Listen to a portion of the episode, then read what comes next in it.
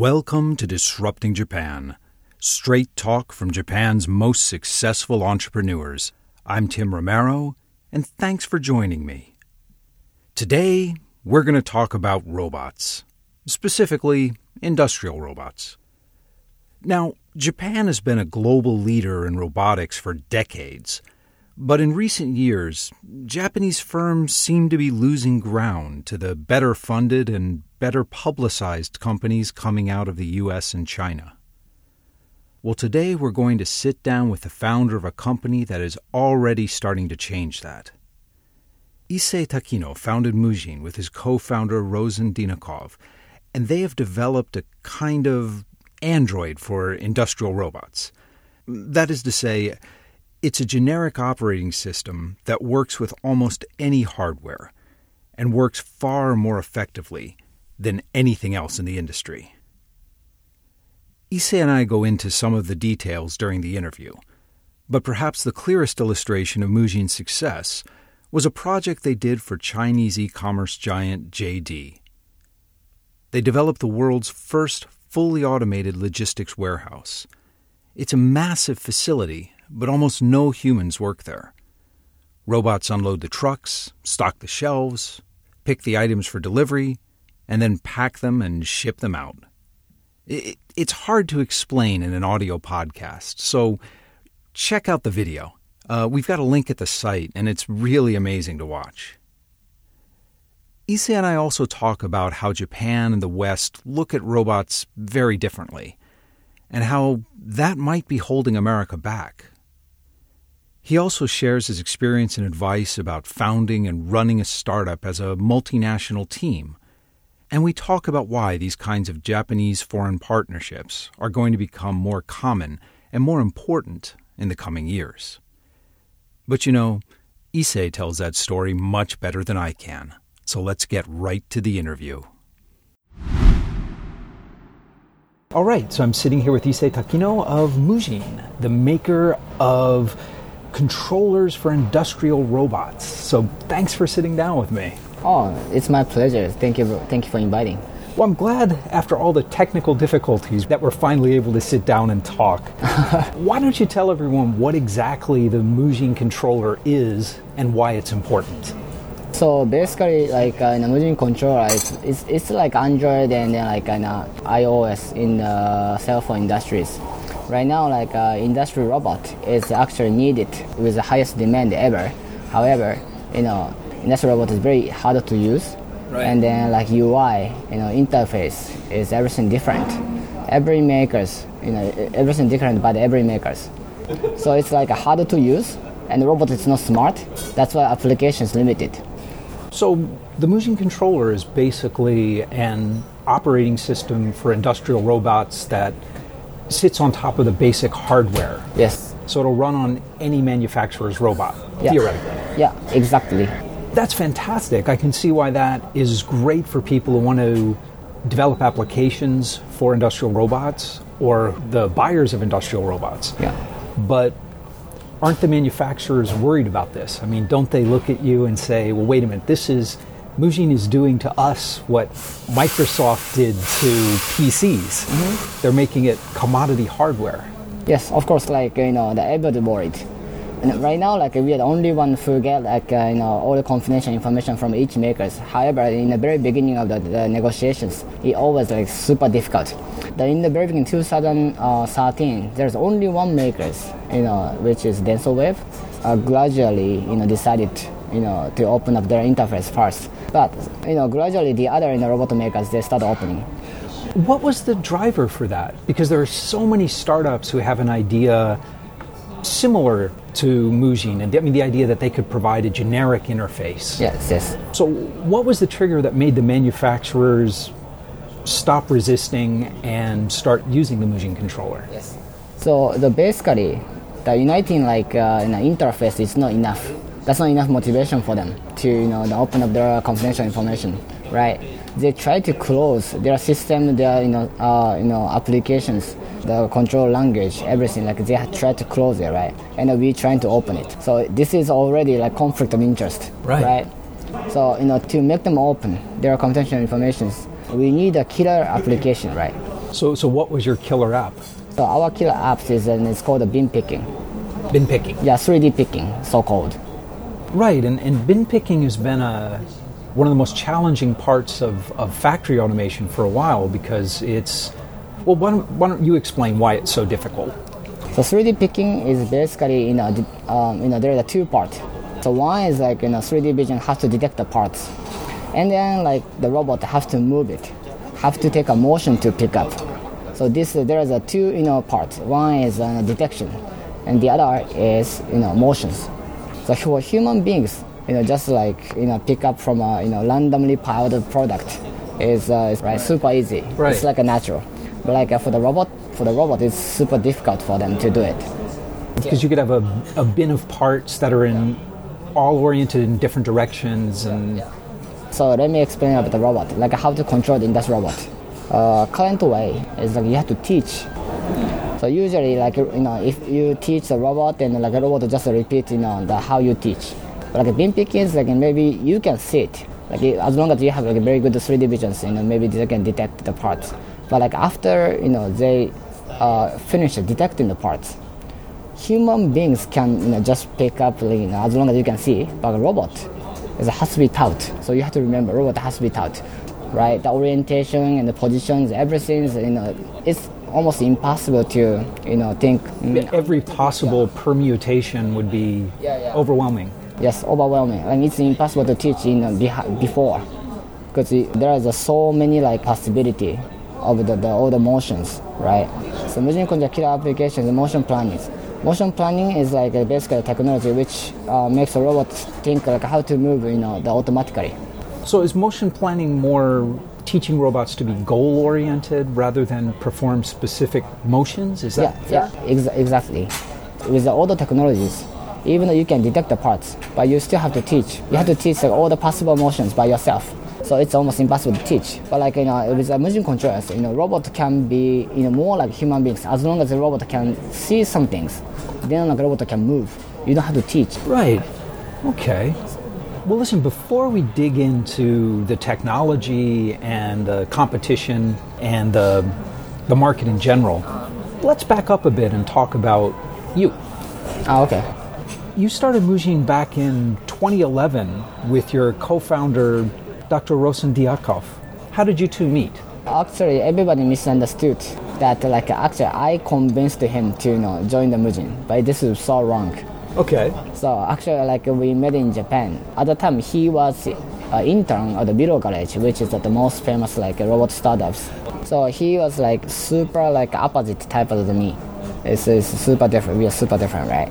So he graduated, basically he graduated from uh, you know, UC Berkeley as a top student, and after that he uh, entered the Carnegie Mellon University, where it's the most famous like you know for the robotics. Yeah.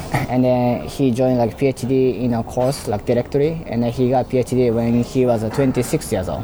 And after that, uh, he was like doing intern in Intel and then Willow Garage and you know uh, Microsoft and those com- those companies. And then other time, like uh, the Willow guys came to Japan for the exhibition, and then at the time, like they had a booth, and then within the uh, the very smart, like genius people, there's only one Japanese guy in the Willow Garage, and that was my mentor in the business, and he was like one of the three guys who founded, you know, uh, Goldman Sachs Japan before. All right. Yeah. So he asked me to you know, help out because uh, you know I was working in uh, in Israeli companies and I was top sales and then he knew like you I can speak English and also like Chinese, and I know the industries, right? So uh, he uh, asked me to you know come to help. So like Rosen, uh, he was like super straightforward guy. Like once he believes, he doesn't he, he doesn't change. But like he somehow believed like this is a guy. He tried to convince me like you know oh uh, let's do some kind of business. But at the time he was uh, from uh, academia, so he doesn't have any sense of the reality. right? right? I mean, there are so many guys talking about dream around me like at the time. So I was just ignoring him. So what, what changed your mind? What convinced you that this was a real business? So first, like before the business, like he has to convince me, right? And he was he was stalking me, you know, for whole, you know next one year, whole one year. But like every month, every couple of weeks, like he sent me the email, the long email, and then like I was so you know busy, so I just replied two you know two sentences After 10 months or something, he sent me another email and he said like he's gonna do like uh, in a postdoc job in Tokyo University. So he's coming to Japan. Uh, that was in the winter. It's a very cold day, and then he you know texts me. Um, you know, can I meet you? And I said like, no, I'm pretty busy. I'm actually in Osaka. I, am from Osaka, so I was in a parents' house and then like you know relaxing, right? And I cannot. And I replied. And a couple you know, hours later, he sent me the, the, the text again. I'm in the Osaka station right now. Jeez. he came down to Osaka to talk yeah, to you. Yeah, yeah, I already told him like I'm already in Osaka, so I cannot give him like a more excuse anymore. that's, that's yeah. You sort of have to meet someone when they go to that extreme. Yeah. Yeah, that's the point where you either have to go and meet them or you have to call the police and yeah, say, yeah. stay away. Yeah, seriously. I mean, that was like almost I called the police. Right? We met in a cafe in Osaka stations. He, you know, gave me like two hours PhD motion planning techno- uh, technology presentations. So I couldn't understand like almost 98%. But 2%, I kind of understood what, you know, what he has and then what he wanna do. But what he has is, is not product. He only has the, the technology, potential technology, Sure. right? And that's hard. I mean, so many startups fail because they just have great technology and Yeah. no path to market. Yeah. So I decided to make a team with him, not because like I thought like I can be successful with this guy. I made decisions mm, based on the thought that maybe with this guy, even though we fail, uh, we can do again. We can start again. VCs often talk about betting on the team, right? Yeah, yeah, yeah. But you were kind of betting on the team when, you know, you were half the team. Yeah. So it's uh, it's, it's very Japanese kind of thing, I guess. it's not very logical, right? No, but it, it seems to be working out. Okay, so how did you go from there, where you two obviously really believe in each other? What was the path from that to your first customer? Because as you mentioned, this is an incredibly conservative industry. Yeah, yeah. I mean, like, and from here to the first, you know, customers, there was so long, you know, the story. But you know, I I will make the, the long How story long, short. a, how long a time period? How long did it take from like, yes, we're going to build this to yes, we've sold this? So almost uh, one and a half a year. Well, that's pretty fast. Oh, sorry. Like you know, the first I did like first customer, still we didn't have the product. So, so you know, like, so after you know he convinced me, I still don't know like how to use this technology and like and what's the product, right? So I was uh, start taking him to the my customers because I was kind of you know, as a top sales, like I can get into the almost any factories in around the, the Aichi, Toyota, and the Denso, right?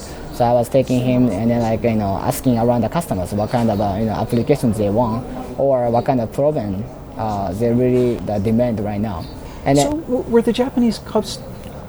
One complaint I hear a lot from Japanese startup founders is that they have a lot of trouble getting feedback and ideas from potential customers. Mm-hmm. So, even in this conservative industry, did you find that the clients were willing to give feedback and give ideas early? Um, of course, they are like very conservative, right? Especially when we talk about like something that people never done before, right? So we try to ask like robot makers executives, you know, their opinions. But I was famous in the metalworking industries, but not in the robotics industries, right? He is very famous in the academia, in the robotics industry, uh, robotics world, but like not in the industries. So even if we go to Yaskawa or Fanuc and other com- the companies, they are like, who the hell are you guys, right? Right. right? So I got the one idea. So there's actually their branch in America. Each maker has a branch in America because North America is a big market too. And then the branch managers, they are like the most, in a very important person. Uh, al- always like important person go there because it's a big market. But they are relatively much much opener than Japan's headquarters Okay. because they have more the open atmospheres. If there's something you know the interesting, they can you know meet. So me and Rosen went to America, and I tried to make the appointment. And actually, I made the appointment with like all the president in America: the Yasukawa, Kawasaki, Mitsubishi, Nachi Fujikoshi. Uh, I made the appointment with uh, the plant manager of the Honda and the Toyota. Okay, so it was easier to get the appointments in America than in Japan. Yeah, when you don't have any, you know, the product, yes. All right. All right. But you know, uh, so we get like a very good idea from you know this exec- executive, right? They told us like all the current problems, and the second, like, then we hear the good idea, so we will think like you know how we can solve. And then we came back to Japan. Actually, those like present, like important persons, actually communicate with the headquarters. There's some this interesting guy. And when we went back to Japan, like some of the, the robot makers actually invited us for the presentation, right? All right. And then like uh, one of the, the robot makers actually offer us to have the booth inside of their booth in the robot international in the robot exhibitions. That that was uh, 2009. And that was before you even had a product. At the time, still I didn't have a product. we only had a, some kind of the, the, the only OpenRAVE. So in the booth, what were you what were you advertising in the booth? Just we exist? Yeah, I mean, good example. uh, I mean, a good question. We didn't even have a company name because at the time I'm still working as a, you know, the sales engineer in ISCAR, and he is working as a, the postdoc in Tokyo universities. We didn't even have a company. So when we exhibit something in a booth, international exhi- in the robot exhibitions, we have to have like uh, you know, at least the company name, right? It, it's useful, yes. so, it's- so before this, when we introduce it's like Issei and Rosen. That's it. It's very uh, kind of shady. So at the time, like we decided to the call them Mujin, and then uh, we made uh, only one interface.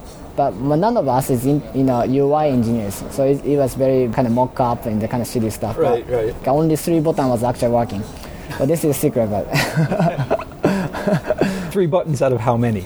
uh, uh, 30 or something. like there are many parameters in uh, stuff, but you know didn't work. And uh, uh, somehow like we exhibit, and actually we exhibited robot motion optimization simulators. Then the- actually some of the companies like they send us like so much interest, and the Canon was like you know become like first customers. They knew like we are still startups and we didn't have nothing, but they offer like to do some uh, little project. So that was like uh, our beginning. All right. So with Canon, it, it was like a experimental project or like a joint development type of a project? Yes, uh, as you know, Canon was making like a camera, right? Right. Right. Actually, they automate like 95%. Oh, wow. So it's like the highest automation rate in Japan for the camera. Well, yeah, and we were talking before, and you mentioned that the rate of factory automation is actually a whole lot lower than most people think. Yeah. So, for example, with uh, automobiles, what like what percentage of automobile production is really done by robots?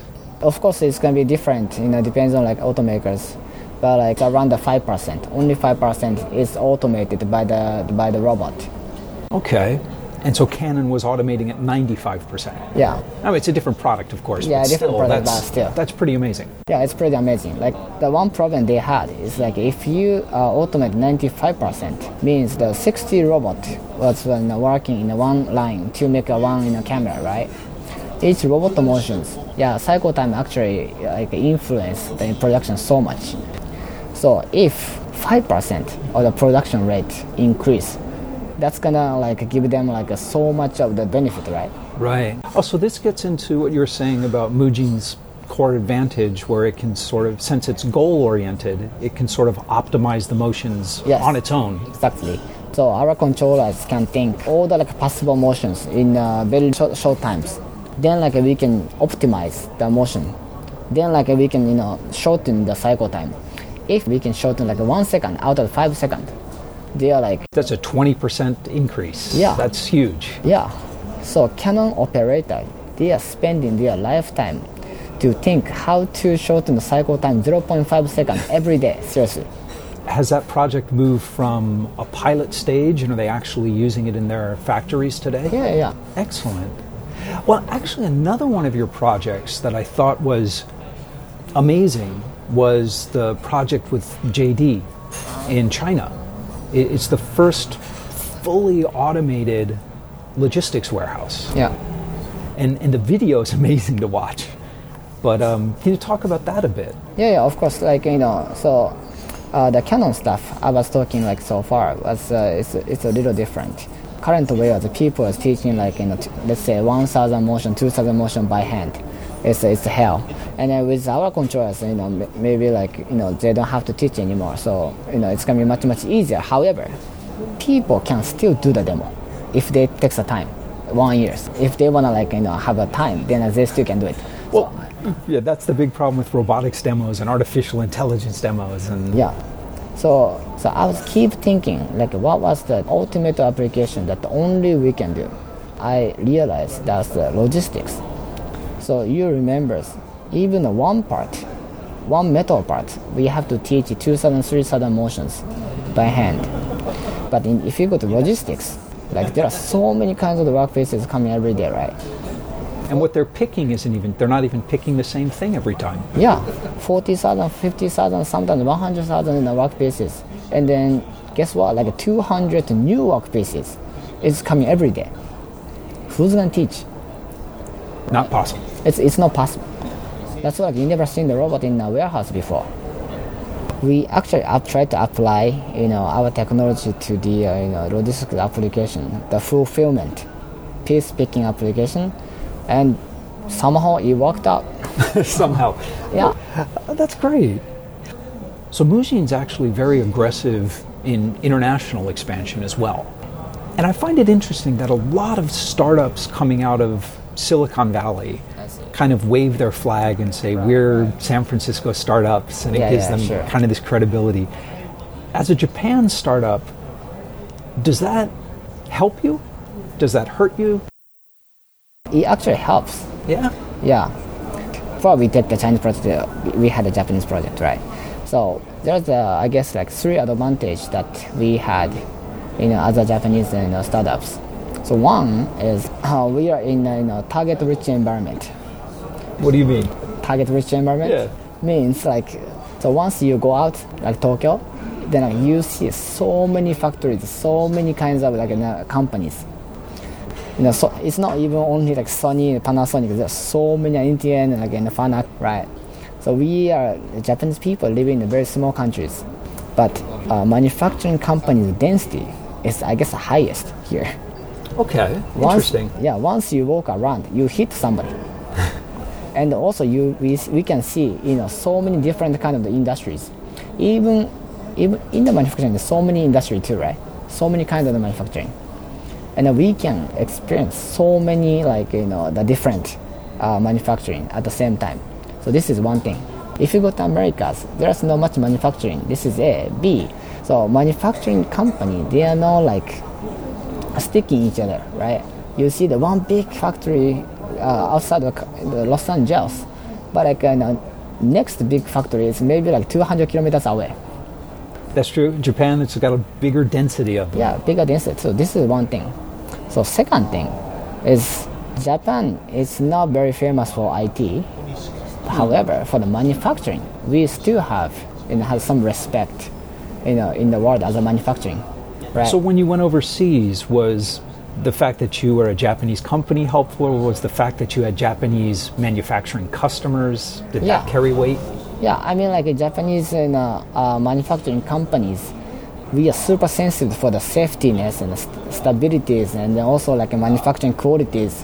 And those stuff is like so crazy, right? So strict in Japan. Even I was making like an, a GM, you know, the, the Ford, those parts with the Honda, Toyota. Even the one gears, you know, the precision, everything is so different people in the world they think if our product work in uh, you know the, the manufacturing company in Japan, it means like you know, we already passed so many like you know tests already.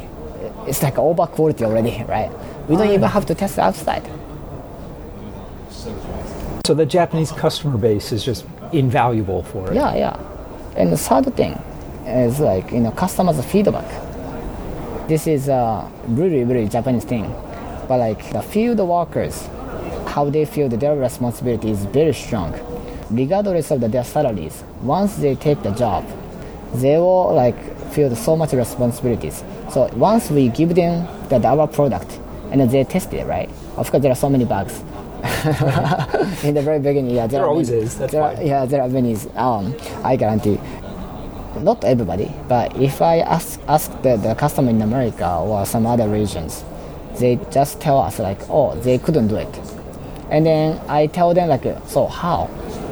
This is really interesting because With most software startups, I hear the opposite story. I hear that American customers provide lots of feedback and lots of advice, where Japanese customers tend to be more demanding and have higher levels of support. So, is there something different about the robotics industry? Yeah, I mean, especially in the manufacturing or like those heavy industries, right? Japan's like worker are very responsible. I think uh, in the opposite from uh, IT, you know, the world. If you, you know, ask the, the field workers in, uh, for example, like Ford, right? They're like you know chewing the gum and like drinking the, car, the coffee and they're like assembling stuff, right? And they are testing our product and I ask, ask them why. So how's uh, my product? Oh, it couldn't work out. It didn't go well. And then so what kind of like situations it didn't go out? I asked them. They just tell us like that's your job to you know, solve, to find.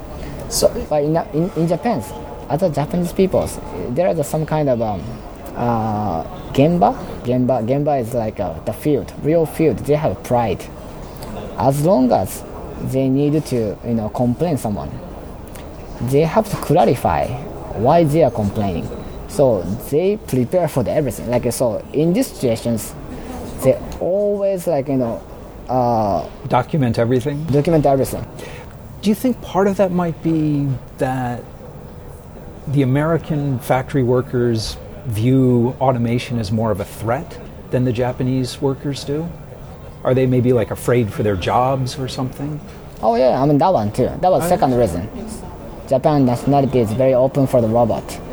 The U.S. even in Europe, they have a very strong like an Hollywood influence. So oh, they the Terminator. Yeah, yeah, yeah. Where Japan is more Doraemon. Yeah, yeah. So they have like a negative you know impression for the robot. They think the robot is friendly in the very beginning. They think so in the end, the robot maybe like you know coming to you know fight against you guys. Actually, that's that's true. It's not just about like being afraid of their job. It is this overall cultural yeah. idea that in America, in movies, the robot's almost always the bad guy. Yeah. And in Japanese movies, it's almost always the good guy. Yeah, always, always good guy. Doraemon's Atom, you know, even the Mecha Godzilla. Yeah. Gundam stuff, you know, always like human side. I mean, this is a very interesting story. So I go to the factory, right? In order to automate, you know, some of the tasks, I had to ask field workers, you know, the working that task, right? So I came for the automations, and then can you tell me like how you do it? Can you show me? And then they don't have any hesitations. They are like, you know, this much, this one, and this is the difficult part, and you should do this. But like, if I do this same stuff in America, maybe I have to be so much careful, you know, uh, not to get stabbed, you know, from the back. How much of that do you think is this cultural like or dislike for robots, and how much of that do you think is the fact that Japanese companies don't fire staff very easily, and the US companies will lay off staff fast. So, how much of it is just liking or disliking robots, and how much do you think is people are legitimately worried about robots taking their jobs? Mm. There are like uh, so much cultural things, I guess, like you know, more than the you know general impression of robot. In Japanese cultures, we have some kind of a beauty that all the employee is a family once we hire somebody, we shouldn't like easily, you know, the lay off people because they are family. They are not employees. So this is like a Japanese beauty. It's like samurai stuff. Yeah. Sa- samurai is like once you hire somebody, they are not like just employees. They are, they are one of the families. So it means like we cannot fire people. Otherwise, everybody thinks, oh, you are not a good leader. Right. Right. In the U.S., maybe like in a, as long as it's logical, you know, you lay off the people, sometimes you become a good leader. But in Japan, it's not. Our, we have a very limited choice actually. We cannot lay off people, so we have to increase efficiency and productivity with the same amount of the people because I don't want to hire like you know the more people. Well, and right now in Japan, there's a real labor shortage. Yeah. So automation is absolutely necessary. Yeah, social background is actually pushing up the, our demand. Yeah you know, originally Japanese peoples, you know, we had a good impression of the robot, and also like, we know our resources always limited. That's why, like you know, we knew like you know, automations is absolutely necessary for the, the growth for Japan. So once we automate something, we can make some one thing cheaper and the quality become more stable. Uh, everything is going to be so precise.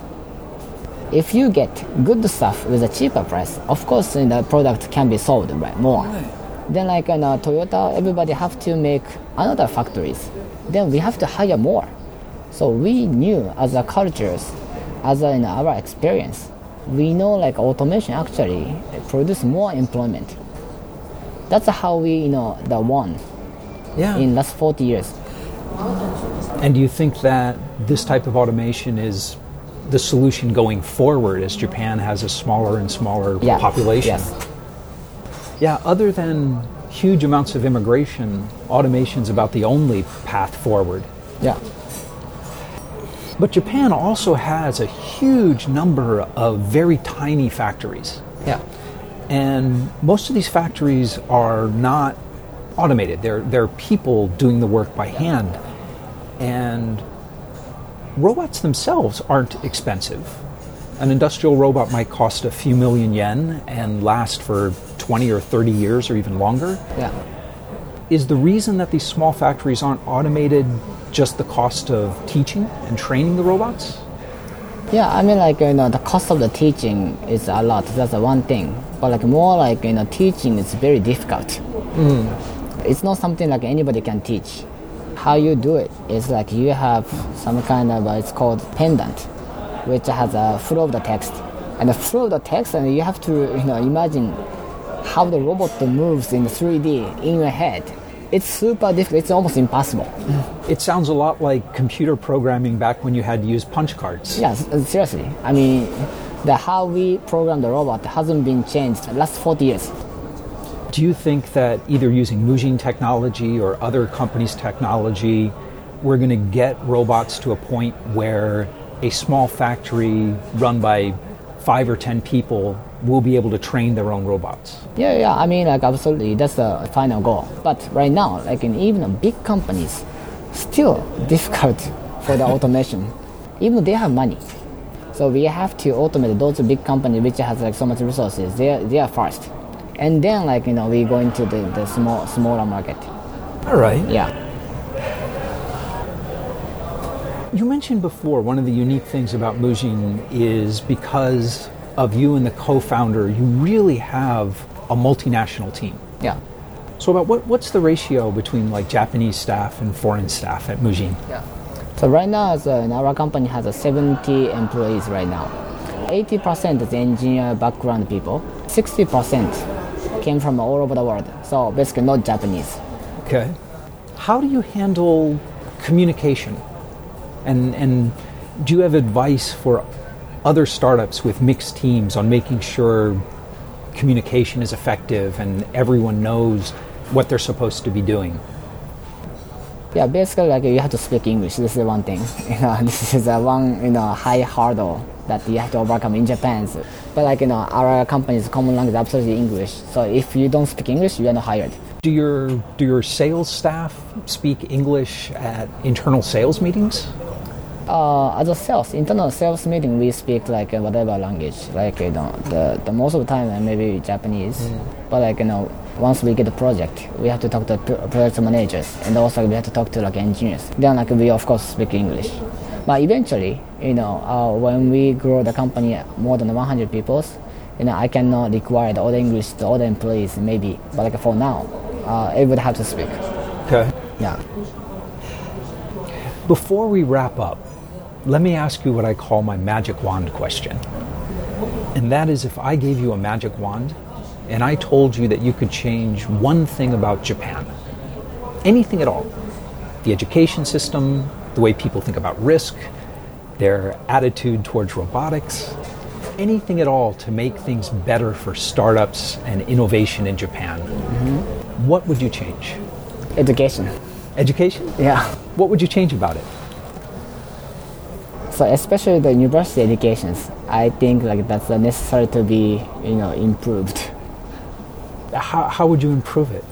Compared to America or Europe, you know, Japanese uh, the university education it's like when they enter the university, I'm pretty sure like Japanese level is very high, but like when they graduate, for some reason, you know, they are not like uh, as hungry as other countries, and also they are not smart. Well, there is that reputation that American universities are easy to get into and hard to graduate, and Japanese universities are really hard to get into, but once you do, it's easy to graduate. Yeah, basically, it's like that.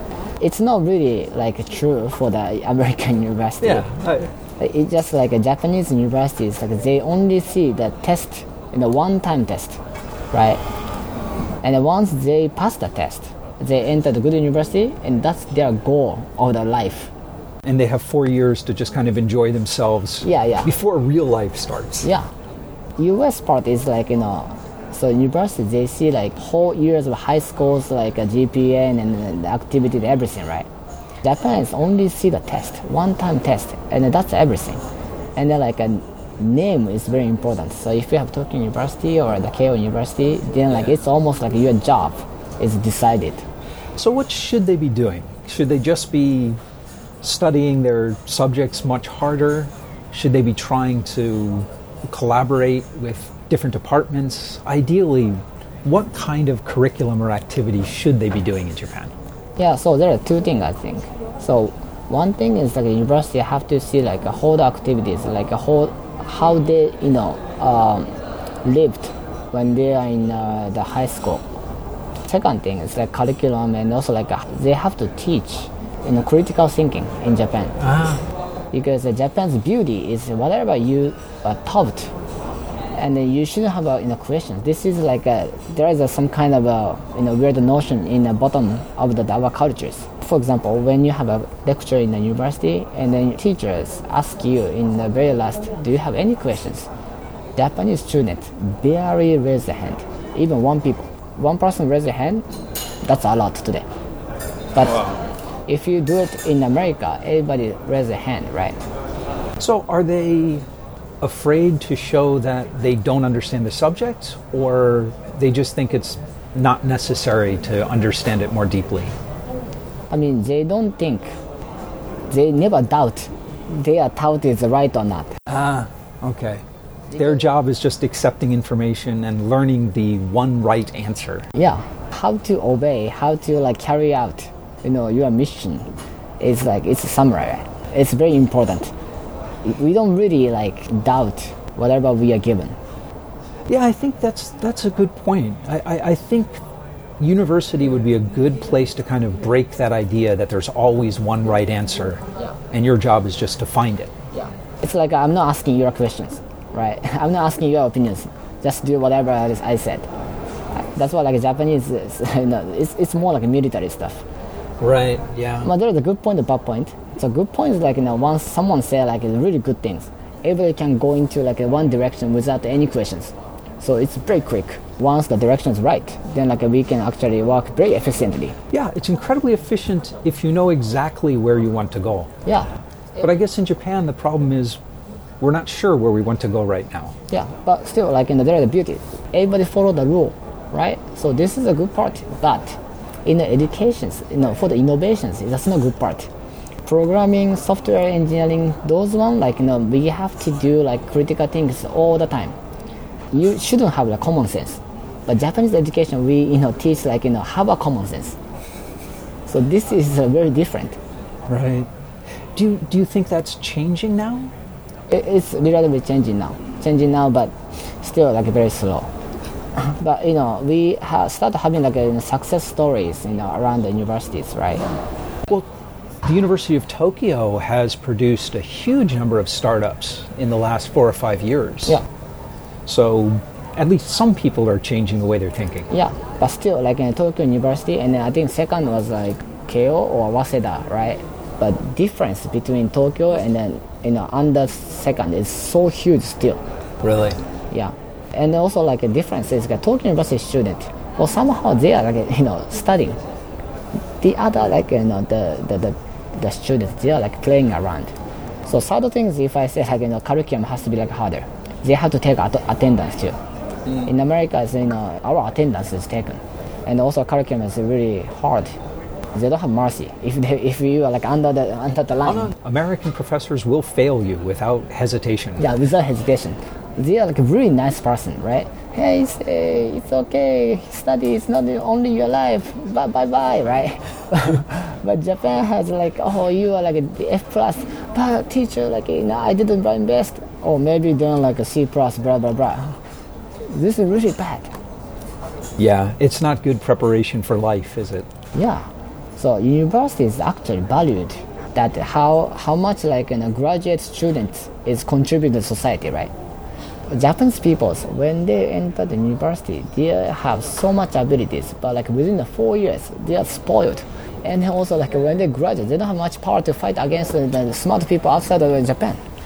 We need to keep that momentum going from high school, which is really hard, and just keep that momentum all through university. Yeah, that's the difference. Like you know, we really have to like change education. Education seems to be like long run like project, but actually like the shortest way to you know power up the, the country. Is fixing the universities. Yeah, that's why like most of the, the people who did the really good startups is either Tokyo University or has experience going to outside Japan. All right. Well, listen, Issei, thank you so much for sitting down with me. I Oh, really problem. appreciate it. Is it okay? Like I didn't even talk about like a JD and stuff. And we're back. Issei's story about how he worked to find his early adopters is interesting. Although Mujin was a Japanese startup trying to sell its innovations to Japanese companies, he had to go to America and talk to the American subsidiaries. Now, some of this can be explained by the fact that it's easier to get appointments at smaller offices rather than headquarters, but that's not all of it. In fact, there's kind of a self fulfilling prophecy at work here. Japanese enterprises believe that American companies are more innovative, and they very often overlook the innovation that is happening right here in Japan. It's a very similar sentiment to what Takumi Iwasa of Cerevo told us last year. That even though most of his customers were in Japan, he only exhibited his products at international expos because the Japanese press paid far more attention to them. In any event, Mujin's customers knew a good thing when they saw it. And being a Japanese startup, or at least having Japanese industrial customers, is now working to their advantage. Where companies worldwide assume that if Mujin can meet the demanding requirements of Japanese firms, Mujin will be able to meet theirs as well.